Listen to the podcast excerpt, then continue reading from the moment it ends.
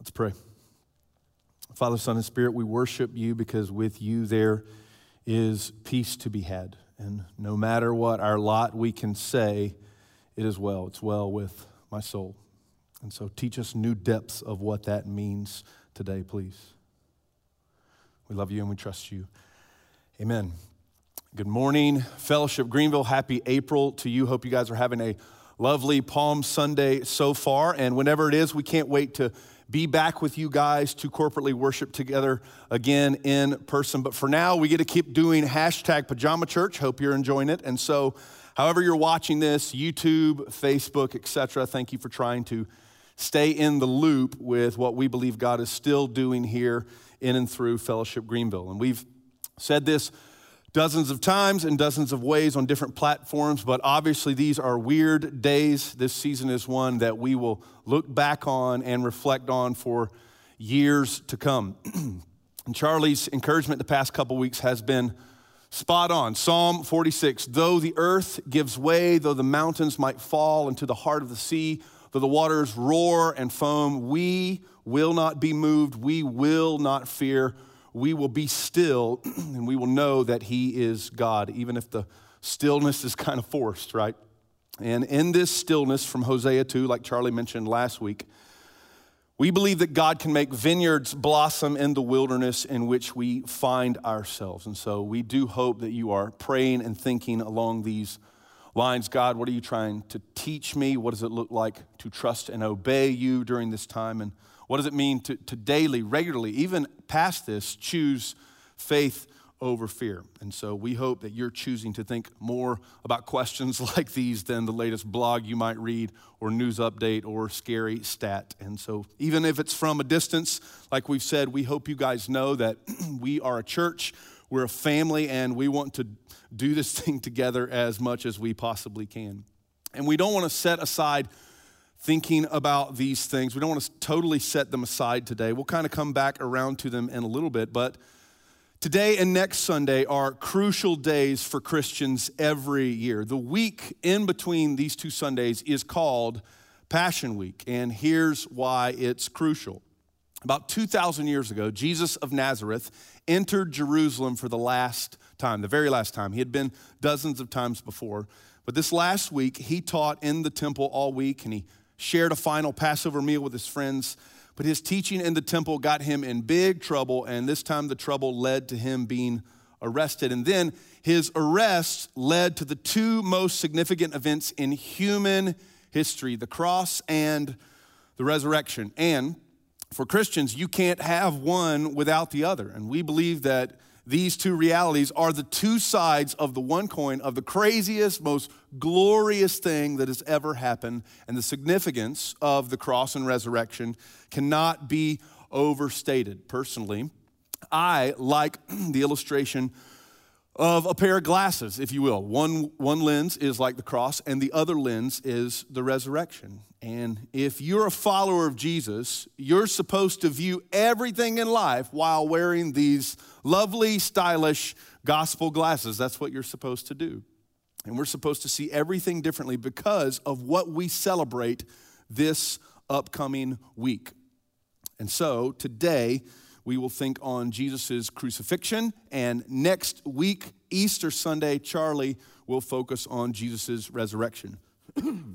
He'll also be killing two birds with one stone next Sunday, and we'll actually be back in John next week as well, because where we left off in John, Jesus is getting ready to say, I am the resurrection and the life. I know several of you have asked uh, when we're going to get back into John, and so our answer is really simple why not Easter? But today, let's think well about the beauty and the uniqueness that is the cross of Christ. And to help us do this this morning, we're going to look at just one singular Bible verse in 1 Corinthians chapter 2. So if you want to go ahead and your, open your Bibles to 1 Corinthians chapter 2, that would be awesome. That'd be great. We'll give you a second to maybe go find them in your living room or in your house somewhere. If you get your Bibles and follow along, we would love that. We will glance at a couple of other passages this morning, but we'll eventually end up back here in 1 Corinthians chapter 2. It's going to be home base, 1 Corinthians chapter 2. And verse 2 is our singular verse for this morning. And here, here Paul says, the Apostle Paul says, For I decided to know nothing among you except Jesus Christ and Him crucified. And since it's just one verse, we're going to put it on the screens down here at the bottom for you guys. And for fun, maybe at home, you could read it out loud. You guys ready? Here we go. We're going to read it out loud together. For I decided to know nothing among you except Jesus Christ and Him crucified. That was a little weak. Was, let's, let's try it one more time. For I decided to know nothing among you except Jesus Christ and him crucified. Way better that time. Way to go. This is God's word for God's people. Now, simply and plainly, Paul is saying a couple of things in this singular verse. One, he, he's saying that a crucified Jesus is the only kind of Jesus you can know. You can't just know Jesus as a moral teacher or a philosopher, just dropping tweets or one liners here and there to make you feel better and scratch your forehead or scratch your brow. You must know him as the crucified Christ. But the other thing that he's saying, the bigger thing that Paul is saying, is that Christ crucified is the only thing whatsoever that should be known in the midst of Christians, among Christians. Now, obviously, that's not all we think about and that's not all we talk about. We just don't walk around every day looking at a picture of Jesus on the cross and going, okay, I'm thinking about it, I'm thinking about it, I'm thinking about it. So, what, is, what does Paul mean in 1 Corinthians 2 2? He means, how does Christ crucified relate to money? How does Christ crucified relate to the corona apocalypse, right? How does it? How does Christ crucified relate to your motives or your relationships or your addictions or your shame or your hobbies or your personality? How does it relate to anything? I think Paul is trying to get his friends to ask the right question. And the question is about seeing the world in light of the cross and learning to wear the, the gospel glasses, if you will. So, how do we look at all of life through the lens of the cross? That's our question this morning. That's what we have to think about. How do we look at life through the lens of the cross? I think this is exactly what Paul is driving at when he says, I don't want to know anything among you except Jesus Christ and Him crucified. Now, uh, because I turned 40 next year and I was born and raised a church kid. That means I was forced to love the 1980, the, the 80s and the 90s Christian music king Michael W. Smith, and his album Change Your World is not just ironic, nostalgic goodness for me. I think I have a picture of it. You have to see his beautiful, beautiful flowing mane and his hair right there. That's not just ironic, nostalgic goodness for me. It's legitimately a great record. I like to call it Key Changer World. That's a joke for Matt Rexford and other musicians. But he's got a song on there called Cross of Gold, and it's a little Christian commentary on what people are thinking when they wear uh, a cross as jewelry, like as a little trinket or, or decoration or whatnot. He asks in his song, is this, is this a passion, your little cross of gold? Is this a passion? Is this a symbol of love? Or is this just religious fashion? And then it's just like a, a fad you're going through, like a, like a stylish fad you're going through. And the hook line of the chorus is just, tell me why you wear your cross of gold. Now, while uh, Michael doesn't take the song in this direction, as a Bible reader who's trying to think about Scripture on its own terms, like in its historical context, I wonder, I do really wonder, what the earliest Christians a long time ago would think about us using the cross as jewelry today. So I'm kind of stealing his question, if you will, and aiming it a different direction from the first century forward to now. I've heard it said several times and in different ways. For people back then, us wearing a cross around our neck is like wearing a golden electric chair, right? It was an instrument of execution, and that seems super heavy and dark and terrifying. But is, it, is that really the way that first century people or the earliest followers of Jesus would think of our cross earrings and cross tattoos and the crosses on our shirts or in our houses or here at church? Like, is that really how they would have thought about it? The ancient Greek philosopher Cicero said, if you want to be like a respectable and dignified person, like let's just say you want to present yourself really nice at a, at a job interview, or if you're at a party and you really want people to like you, or if you're trying to get in really good with your hopefully future in laws, for dignified people, people who were socially aware. In any of these contexts or contexts like them, Cicero said they shouldn't even say the word cross out loud in public. That's how grotesque and barbaric this idea was, this word was in the first century world. And I think we've, we've lost touch with the like ugliness and, and violence of the cross. Here's a great example. In his book, The Kingdom of God, in America, Richard Niebuhr says that the modern gospel is that a God without wrath brought men without sin into a kingdom without judgment through the ministry of a Christ without a cross. Isn't that terrifying? Some, somehow we've found a way to strip the cross of its brutality and just make it us, make it about us feeling good, right? And that's really sad and, and strange. But ho- however, earlier followers of Jesus would think about us using the cross, to them it was definitely not fashionable or, or cute or trendy. Like, like a string quartet did not play in the corner off beside Jesus as he hung there dying, as he was crucified. Now, should we make beautiful melodies and sing about it? Absolutely. Should the cross be a picture of God's love and grace to us? Absolutely. But should we presume upon it and sanitize it and avoid how unpleasant it is? Absolutely not. We need to understand the why of the cross, and that includes understanding how the New Testament writers thought about it in their day. So let's think historically for just a second. historically, the cross was used by Rome as both punishment and threat. The cross basically said this to everybody in the Roman Empire Go ahead, go ahead, disagree with us, go ahead, rebel against us, and you just, just wait and see what happens to you. You're going to be a spectacle. We'll hang you there naked. People will walk by, they will make fun of you. Your death will be a combination of starvation, inflammation, humiliation, and a dozen other things. There's the insufferable thirst, there's the traumatic fevers, the jagged wounds, the long draining of blood. Just the fact that you were whipped and then you carried your crossbeam earlier that day would do you in.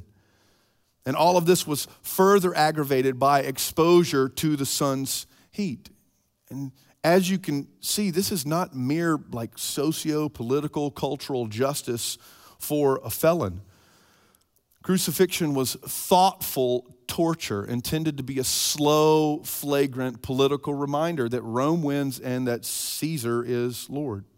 And then, and then when we start to talk about Jesus' death on the cross, we have to talk about how he didn't deserve it. Like he never, ever planned to overthrow Rome. He, there wasn't a conspiracy with Jesus. He, he wasn't a militaristic threat to Caesar. And theologically, for us, he never sinned. He's the perfect Son of God. And so when we think specifically about Jesus' death, there are layers of injustice that make it worse past our imaginations.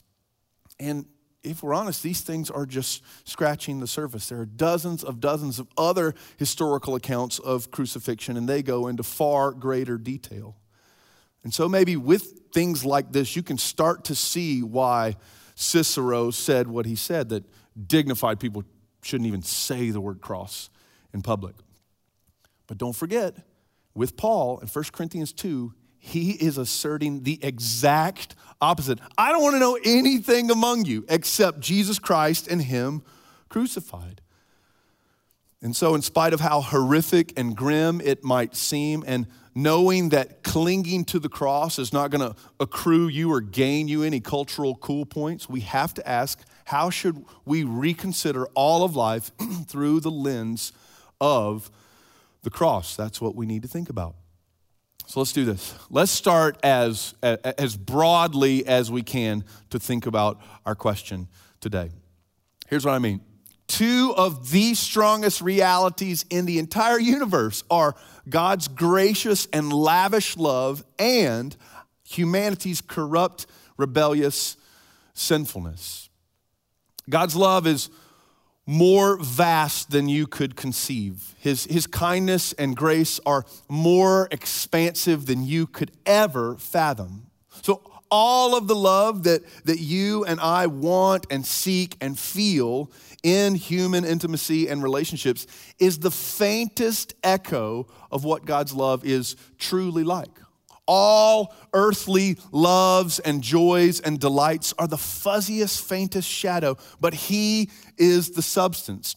They are like a flickering candle, but He is the sun. They're like a drop of rain, but He is the ocean. His love is past, way past our categories of it. and then conversely, we are more sneaky and arrogant and broken and hurt and angry and self absorbed than we think. The prophet Jeremiah says in Jeremiah 17, the heart is wicked above all else. Who can understand it? Which means when we use this logic, well, at least I'm not as bad off as, you know, what's her name, that proves that we're more wicked than we think. When we try to understand the extent of our sinfulness by using other people as the standard, we fall woefully short, and, and that proves the wickedness of our own hearts. So, no person, no idea, no human made law is the standard for how we should live. God Himself is that standard. And the more you live, the more your ongoing need for Him becomes clear. So, again, two of the strongest realities in the entire universe are God's gracious and lavish love and humanity's corrupt, rebellious sinfulness. And here's how these relate to the cross. This is a, a stunning quote from Tim Keller that you may have heard before. Keller writes, at the cross, you are more sinful than you could ever dare imagine, and you are more loved and accepted than you could ever dare hope at the same time. Isn't that so, so good? One more time, one more time. Because of the gospel and at the cross, you are more sinful than you could ever dare imagine, and you are more loved and accepted than you could ever dare hope. So, yes, historically, Rome was the oppressive and violent force that did crucifixion. But what's the real reason behind the barbaric nature of the cross? It's, it's our sin. The wages of sin is death, Paul says in Romans, separation from God. And Jesus took that into himself for us at the cross. He was separated from the Father so that we could be brought into the family. So the ugliness and the injustice and the torture of the cross yeah, it should gross you out, but it shouldn't just gross you out because it's not fun to think about. It should gross you out because it was your sin and my sin that put him there. It's all a commentary on our unrighteousness. That is what we deserve because of our sin. But at the same time, that's the Keller quote, right? At the same time, Paul says this in Romans 5 God shows us his love for us in that while we were still sinners, Christ died for us. So the cross is really about love, right? It's about God's unconditional and gracious provision. Be- because of the cross, God accepts us. So God doesn't accept you based on whether or not you feel spiritual. That's an, that's an epidemic, and it's just wrong. He doesn't accept you based on your track record. He, he loves us based on what Jesus has accomplished and not what we accomplish. God, God's love and grace to us is based on Jesus' performance and not ours. And this is most clearly on display for us in the cross. And it's here at Calvary where these two realities collide our sin and God's love, and God's love wins, right? Now, these two ideas colliding at the cross, this is going to help us start to answer our question. But before we answer it for ourselves, let's get a feel for how Paul wanted his friends in Corinth to, to answer it. So if your Bible is still open to 1 Corinthians, let's just look at some of the bold subheadings throughout the book for just a second. Flip to chapter 3, look at the bold subheading, bold subheading above chapter 3 right there. It says divisions in the church. Now turn over to chapter 5. Look at the bold subheading there uh, sexual immorality in the church, or sexual immorality def- defiles the church. There are some at Corinth. There's somebody at Corinth who was having uh, an intimate relationship with his stepmom. True story. Corinth was basically like Vegas, but it was worse. It was actually a port city. Um, you, can, you can imagine that. So tons of immorality there. Look at the bold subheading in chapter 6 of 1 Corinthians, chapter 6 lawsuits against believers.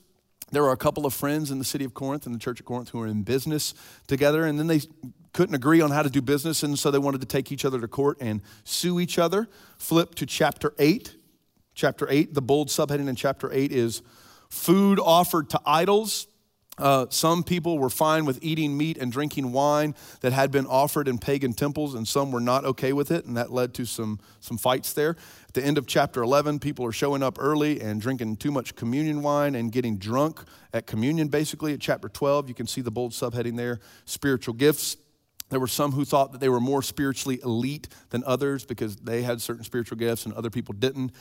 And then look at chapter 15, the bold subheading in chapter 15. It says the resurrection of Christ. So some are misappropriating and wrongly believing the resurrection of Jesus.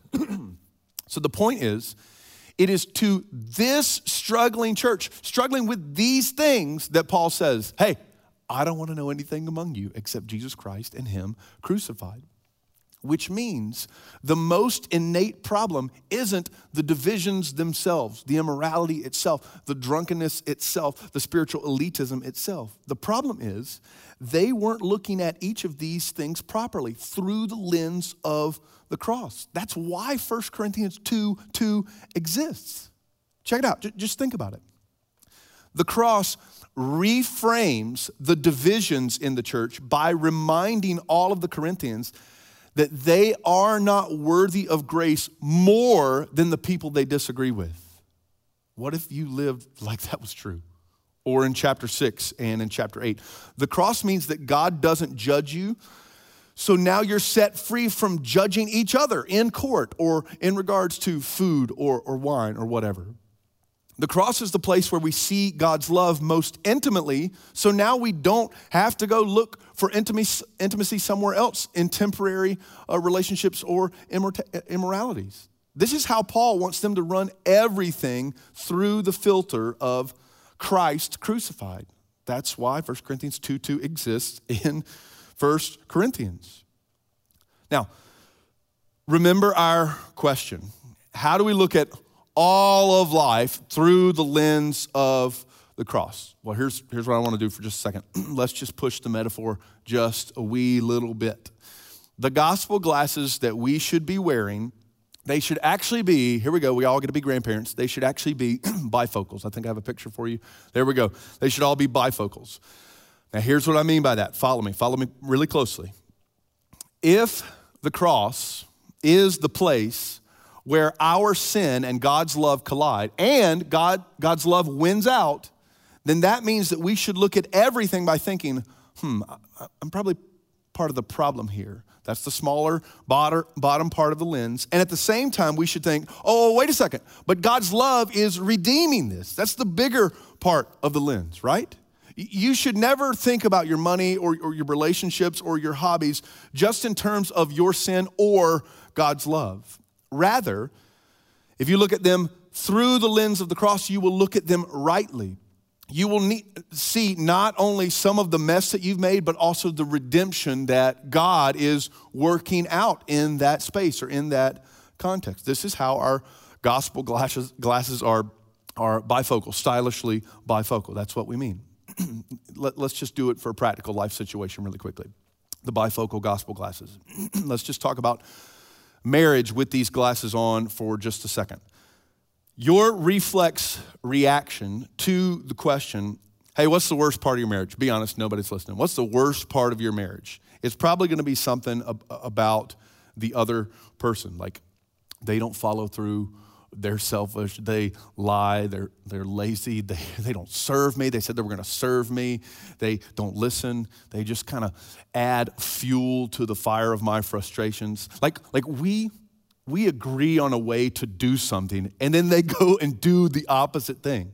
Like they know all of my little tiny pet peeves around the house, all the quirky stuff with food chewing and the gold that is toilet paper and how to load the dishwasher. They know all that more and they keep doing it, even though I've really nicely asked 134 times a day, right? So, how do you look at that situation through the lens of the cross? It seems even kind of weird to ask that, right? Well, first off, you own the fact that you do the same to them. You're never, ever, ever, ever, ever innocent in the problems in your marriage. Old Presbyterian theologian B.B. Warfield said, You bring nothing to the cross except the sin that necessitates it. And you bring the same thing to your marriage. So, whenever I do premarital counseling or marriage counseling, I, and I talk about conflict resolution, I talk about owning your percentage first. So if the conflict is 20% your fault and it's 80% theirs, your job, your job is to own your 20% and confess it and repent of it and admit that you were wrong. You, you can't change them. And here's the deal everybody's got a percentage, and it's always higher than we think. And it's the cross of Jesus that reminds you that you have a problem and that it starts with you. But here's the best thing the cross doesn't stop there, it goes further. The cross tells us that through patient, sacrificial love, our bond of trust can be stronger if we seek to serve our partner, our spouse, rather than just win an argument. Endurance and long suffering and grace, these are the things that Jesus did for us in his death to forgive us of our sins. So, why would we not make those the bonds of our marriage as well? Now, I'm not saying it's easy, but I'm saying it's worth it. I'm saying that biblical marriages are never meant to be put on autopilot, they're meant to be seen and experienced through the lens of the cross. In fact, that's, that's true with all of our relationships. That's just an example uh, with marriage. But here's, here's, uh, here's what I want to do. I want to give us a few practical ways to think about this uh, for all of life. But before uh, I do, I, I, just have to take a second to give you guys some book commercials. I can't not give book commercials, especially if it's a more topical sermon. I've heard that some of you might have a little bit more flex time, a little bit more flex time to read, and I think that this is a worthy topic this idea of contemplating everything in view of the cross might be new for some of you, and if it's not, it's still a lifelong patient journey of figuring out how to do it well. So I got some book commercials, and these books are books that have helped me think about these ideas. So here we go. First one, one of the most classic books on this is John Stott's The Cross of Christ. It is about 30 years old, but somehow it's still fresh and so, so good. Stott does an excellent job talking about the centrality of the cross and what it means for us as followers of Jesus. Also, next book, The Explicit Gospel by Matt Chandler. These ideas that we've been talking about, about uh, being deeply sinful and even more deeply loved, Chandler is great at considering the ramifications of things like that for daily life. Uh, the most theological one that I'd like to suggest to you is The Crucifixion by Fleming Rutledge. Uh, I like it because she, she comes from a, a, different church tradition than I do, and she has so much to offer in terms of kind of theologically processing the meaning of Jesus' death. And lastly, maybe a familiar one to you Gospel Fluency by Jeff Vanderstelt. We used this several years ago, but it offers such simple, practical wisdom on how to fluently kind of speak gospel, speak the cross into all the nooks and crannies of life. So if you didn't check that one out a few years ago, now might be a good time too. So, uh, again, if you have time and space to read and a couple extra bucks, I would grab one of these and hopefully it will keep you thinking about our question how do we look at life, all of life, through the lens of the cross? Like, what does it mean? What does it feel like, look like to reimagine all of life in light of Jesus' death for us. So here's what I want to do practically for just a few minutes. I want us to all uh, put on our gospel glasses. Hopefully, you have your pair right there. Put on our gospel glasses and then briefly answer three questions that we all ask. And we're going to answer them with the cross in view. So here we go. Question number one with the cross in view, what is God really like? what is God really like? Well, we can know what God is like through Holy Scripture, through creation, through the Spirit that He has given us inside of us, through the Spirit in other people. And we believe that God speaks in all of these things, but His voice is never louder and more crystal clear than when He speaks at the cross. At the cross, it's as if He's yelling at the top of His divine lungs. And the cross, if you remember, is also proof that God is not scared to get his hands dirty. Remember, the cross is messy and violent and shameful, but it does not deter God. So, what does the cross say about who he is? Don't forget Keller's wisdom here. It's both a picture of our sinfulness and our acceptedness, meaning it's a bifocal lens. Thus, because of the cross, we know that God is just yet loving, holy yet gracious, pure yet forgiving, and righteous yet compassionate. The more we press into what Jesus did for us in his death, the more we can see all these things come together. And, and, these things are not in competition with one another, they are all a part of who God truly is. And we can see it at the cross. But here's what you have to ask yourself Is this the God that you worship and that you trust and that you pray to? Is that what he's like? Or is the God you think about primarily angry at you? Like most of the time, he's, he's disappointed in you. Is that how you conceive of him? I hope not. Or maybe you have the opposite problem. Is God in your mind just dispensing and throwing out so called love and niceties without responsibility, and he never asks anything of anybody? Is that how you think of God? Neither of these is the God of the cross. The God of the cross is just and holy and righteous and sovereign. And at the very same time, not in competition, the God of the cross is loving and gracious and patient and merciful. And he invites us to live in the sacrificial love of Calvary. That's exactly what God is like, and the cross tells us quite plainly. All right, here's another question that we all ask ourselves what about my past? What do I, what do, I do with it? How do I think about my past? Now, I know this can be super fragile. For some of you, your past might haunt you. You might think, well, I, I was abused, or I was traumatized, or I was neglected, or I abused people, or, or, or drugs, or alcohol. I hurt others. I was a bad parent, or I was a bad spouse. I lied and I cheated. So maybe for you, the ghosts of your pasts haunt you. Or maybe you have the opposite problem. Maybe you use your past like a trophy case. Like, look, look how awesome I am. Look what I've done. Look what I've accomplished. Look what I've achieved athletically, financially, relationally, vocationally. I'm a big deal. You, you got to see this. God is lucky to have me on his team. Maybe that's how you think about it.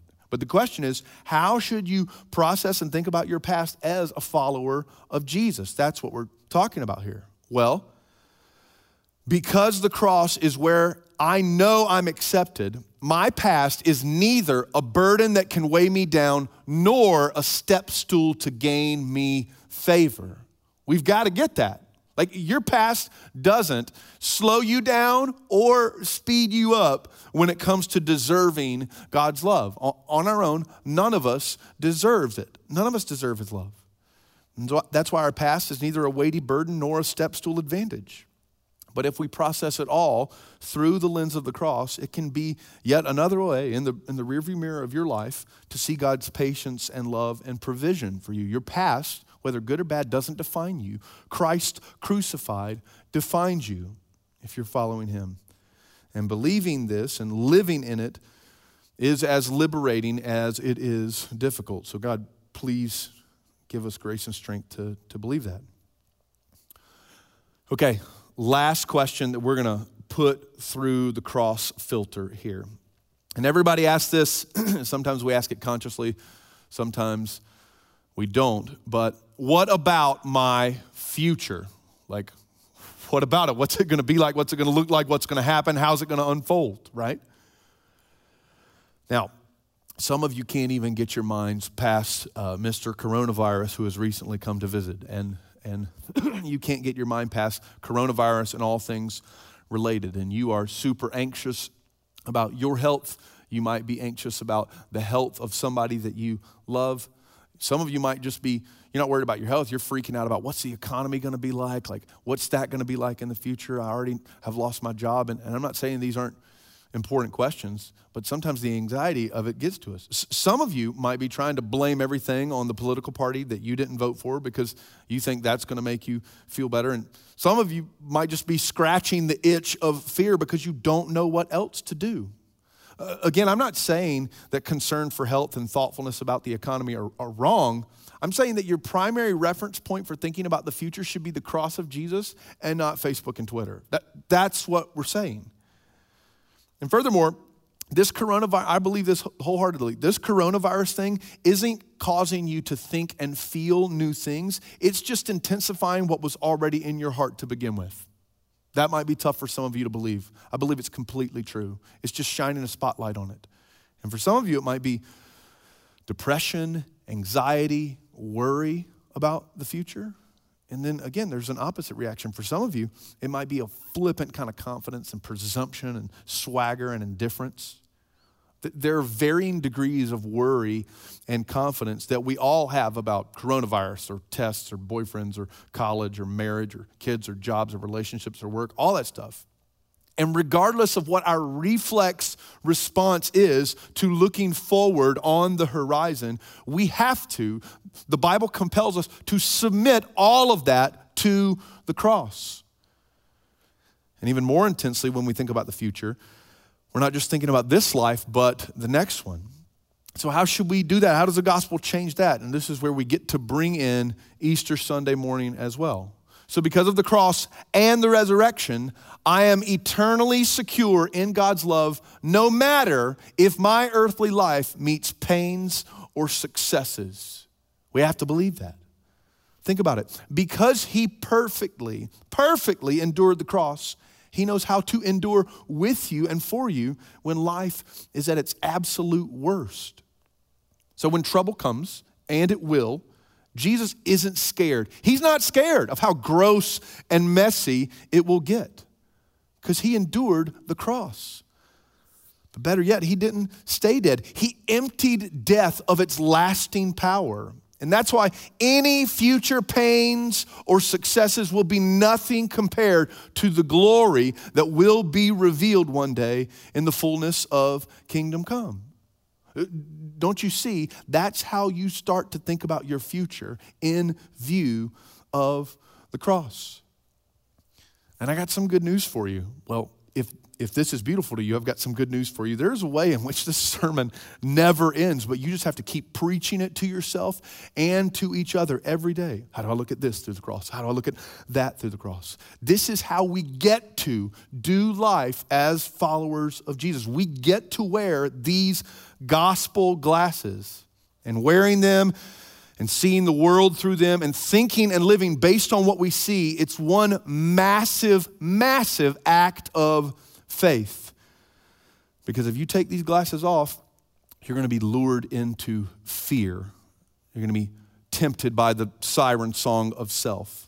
But faith and trust in Jesus, because of his death for us, gives us a completely different way to see the world. And it's the way that God sees the world. And it might not be easy, it might not be easy all the time, but it's, but it's worth it. It's worth it because the cross is the symbol of our faith. It's not a fish or a flame or a dove or an anchor or praying hands or shepherd's staff. The cross is the dominant image of our lives with God. And that is exactly why Paul wrote what he wrote to his friends in 1 Corinthians chapter 2. Fellowship Greenville, it has to be the same for us. Let's decide to know nothing in our midst, even at a distance. Let's decide to know nothing among us except Jesus Christ and Him crucified. Wouldn't that be awesome if we were a cruciformed people shaped completely by God's love for us in the cross and by the hope of the resurrection. May it be so. Let's pray together. Jesus, we thank you for what you have done by undoing the power of death. We praise you for the cross. We thank you that because of your death, all fear will be silenced one day, and it doesn't get the final say. And so, Jesus, because of this, we trust you and you alone for life and salvation and hope, both now and forever. We trust you, Jesus. Teach us what that means to wear the gospel glasses, to trust you alone. Please, Jesus, teach us that. Jesus, we love you. You're the best. Amen.